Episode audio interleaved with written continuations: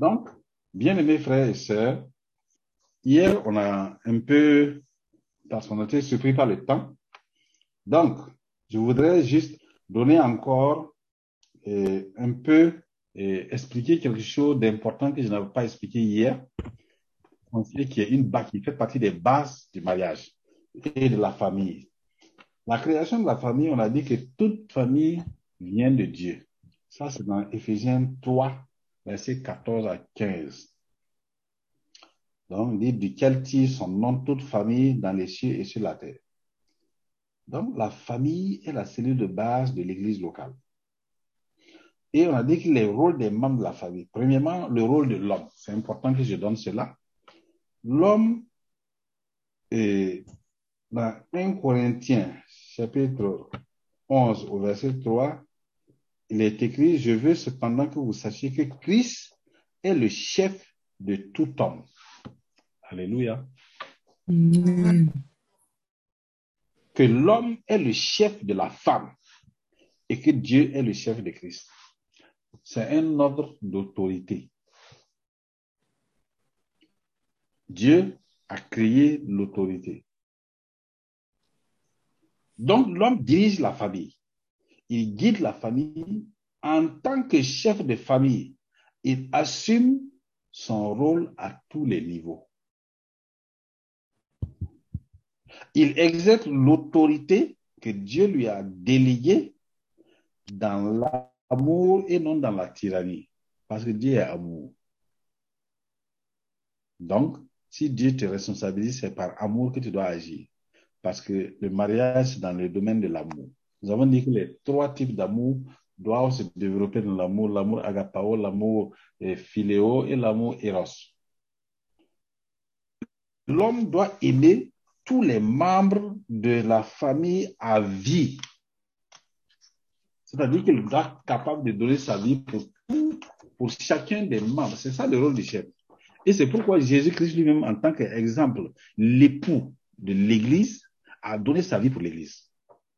Donc, l'homme aussi, un vrai homme, chef de famille, doit être capable de donner sa vie pour la famille. Il doit prendre soin des siens. C'est ça qui est écrit dans Ephésiens 5, versets 25 à 28. Marie, aimez vos femmes comme Christ a aimé l'Église et s'est livré lui-même pour elle, afin de la sanctifier, etc., etc. 1 Pierre 3, verset 7. Marie, montrez à votre tour de la sagesse dans vos rapports avec vos femmes, comme avec un sexe plus faible. Honorez-les, comme devant aussi hériter avec vous de la grâce de Dieu, de la vie, qu'il en soit ainsi, afin que rien ne vienne faire obstacle à vos prières. Si vous n'honorez pas votre femme, il y aura des obstacles à votre prière. 1 Timothée 5, 8 dit, si quelqu'un n'a pas soin des siens, et principalement de ceux de sa famille, il a renié la foi. Alléluia. Amen. Et il est pire qu'un infidèle. Donc, le chef de famille, là, il doit prendre soin. Voilà les rôles. Le chef de famille n'est pas là pour dire, bon, toi, tu fais comme ça, et lui, il croit les bras, puis il regarde la télévision. Non. C'est pas comme ça.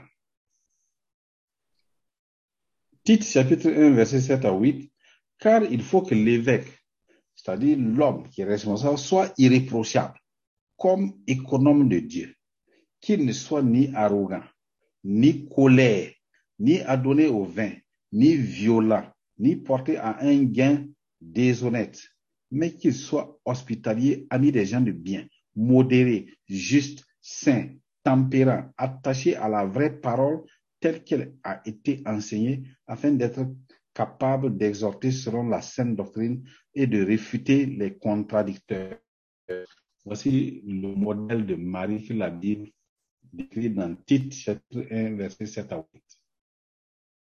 Parmi nous, qui sommes hommes, voici notre référence. C'est ça, l'homme selon Dieu, le mari selon Jésus-Christ. Si tu cherches un bon mari, c'est ça là qu'il faut lire. Tite 1, verset 7 à 8. Maintenant, je vais vous parler de la femme. 1 Pierre, chapitre 3, verset 1 à 6. Femme, soyez de même soumises à vos maris, afin que, si quelques-uns n'obéissent point à la parole, ils soient gagnés sans parole par la conduite de leurs femmes. Alléluia. Amen.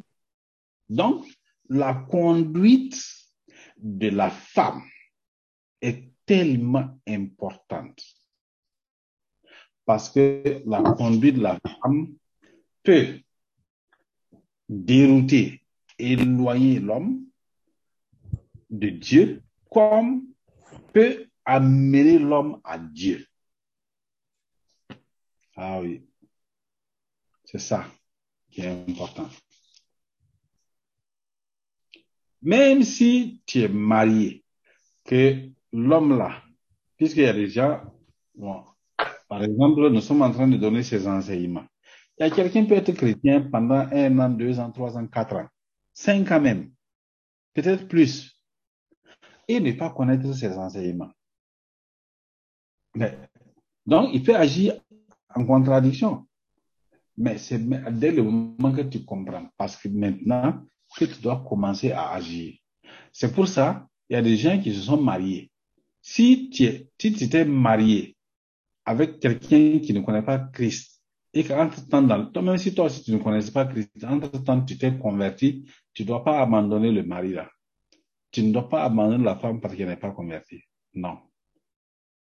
Tu dois avoir un bon comportement et que ton comportement l'attire dans le royaume. Alléluia. Amen. C'est comme ça. Donc, c'est pour dire que ceux qui, qui ne, dont le mari n'est pas converti, il ne faut pas dire, ah, moi-même là, mon mari n'est pas converti. Ça veut dire que Dieu t'a placé là-bas pour que tu l'amènes à lui. C'est ton comportement, et c'est pas parler beaucoup, beaucoup, beaucoup. C'est pas, il y, a des, il y a des femmes tellement qui veulent que leur mari se convertisse. Ils mettent une Bible sur, au chevet de son lit. Ils mettent une Bible sur la table à manger. Une Bible sur la table au salon. Une Bible partout.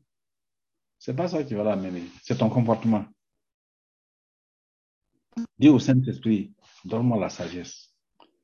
Et c'est le comportement. Si tu te soumets, que tu respectes, tu suis, on n'a pas dit que tout est facile. Mais si tu fais ces choses-là, l'homme qui n'est pas converti là, quand il va donner sa vie au Seigneur, tu ne vas même pas voir sa poussière sur le plan spirituel. Un homme et sa femme, sa femme là était un cadre, un cadre elle travaillait dans une organisation. Quand, comme elle connaissait le Seigneur, elle voulait que son mari vienne à dire. Mais le mari la boit et il rentre tard. Ça l'énervait. Elle a mis les Bibles sur les lits, Bible au salon, les Bibles dorées, toutes formes de Bibles. Rien. Elle dit, il faut lire. Des fois, mais elle ouvre le passage et pour monsieur ne lit pas. Il est, il est sous. Quand il vient comme ça, elle est énervée, elle, elle, elle part se coucher, le laisser même au salon. Des fois, le monsieur dort jusqu'au matin. Et on l'a enseigné que c'est pas son comportement qui a fait gagner. C'est le bon comportement qui fait gagner les gens au Seigneur. Alors, quand elle est rentrée ce jour-là, elle a bien parfumé la maison, nettoyé, préparé les lits. Le monsieur est arrivé sous. Quand il est arrivé, d'abord, il est parti l'accueillir à la porte avec accolade, l'amener tranquillement, venir enlever ses chaussures, nettoyer le visage, et, et comme il ne pouvait pas manger, il l'a amené coucher. Il croyait que l'homme là, quand il est sous là, il ne, il ne, il ne remarque pas les choses. Hein. Et puis, le monsieur s'est endormi. Le matin de bonheur, quand il s'est réveillé, il a dit, aujourd'hui, je vais à l'église avec toi. Je croyais que quelqu'un allait dire Amen. Amen. Gloire à Dieu. Donc, le comportement compte beaucoup. Femme, ton rôle, c'est d'être, avoir un bon comportement. Bon, bien sûr, il y a aussi des hommes, quel que soit le comportement que tu as, ce n'est pas facile. Là, il faut prendre autorité. Bon, je crois que c'était sur ces deux rôles-là. Le rôle des enfants, il y a le rôle des enfants aussi. Dans Éphésiens 1 à 4, Éphésiens 6, verset 4. Enfants, obéissez à vos parents selon le Seigneur, car cela est juste. Honore ton père et ta mère. C'est le premier commandement avec une promesse, afin que tu sois heureux et que tu vives longtemps sur la terre. Quand l'enfant n'obéit pas à son père, sa mère, ça peut jouer sur la durée de sa vie et sur la paix de sa vie. Voilà, il dit, et vous, pères, n'irritez pas vos enfants, mais élevez-les, c'est-à-dire enseignez-les, instruisez-les en les corrigeant et en les instruisant selon le Seigneur. Donc, le rôle des parents, c'est d'instruire selon le Seigneur, d'instruire selon le Seigneur. Instruire l'enfant selon le Seigneur. Il faut prendre, prendre le fouet. Les enfants doivent obéir aux parents, suivre l'instruction selon la parole de Dieu transmise par les parents. Donc, un enfant qui va choisir son conjoint, sa conjointe, doit obligatoirement chercher, tenir compte de l'instruction des parents. C'est pourquoi il va demander conseil à son papa et à sa maman. Ne pas rejeter l'enseignement des parents. La Bible dit ne rejette pas l'enseignement de ton père et de ta mère. Lis-les à ton cou, ça sera une couronne. Mais les enfants d'aujourd'hui, il semble qu'ils connaissent plus que les parents. Parce que simplement, ils connaissent Facebook. Ça, c'est pas la connaissance. Donc, euh, voilà, bien aimés frères et sœurs. Je voulais aussi ajouter ceci avant qu'on passe. Il y a trois types de mariage. Il y a plusieurs types de mariage aujourd'hui. Au début, il n'y avait que le mariage spirituel, c'est-à-dire ce que Dieu a donné entre l'homme et la femme.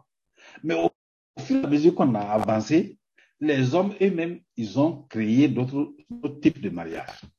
C'est ainsi qu'ils ont nommé un mariage civil. Donc, ils ont dit, on va être reconnu, ça dit que, disons que la loi, l'administration, l'État a demandé à avoir une mainmise sur les maris.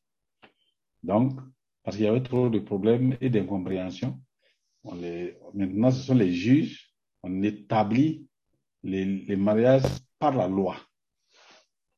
C'est ça le mariage selon la législation de chaque pays. Il y a le mariage civil reconnu par l'État. Et ce mariage, c'est seulement, on peut le dissoudre par le divorce. Ensuite, il y a ce qu'on appelle le mariage coutumier. C'est le mariage selon les tribus, selon la tradition.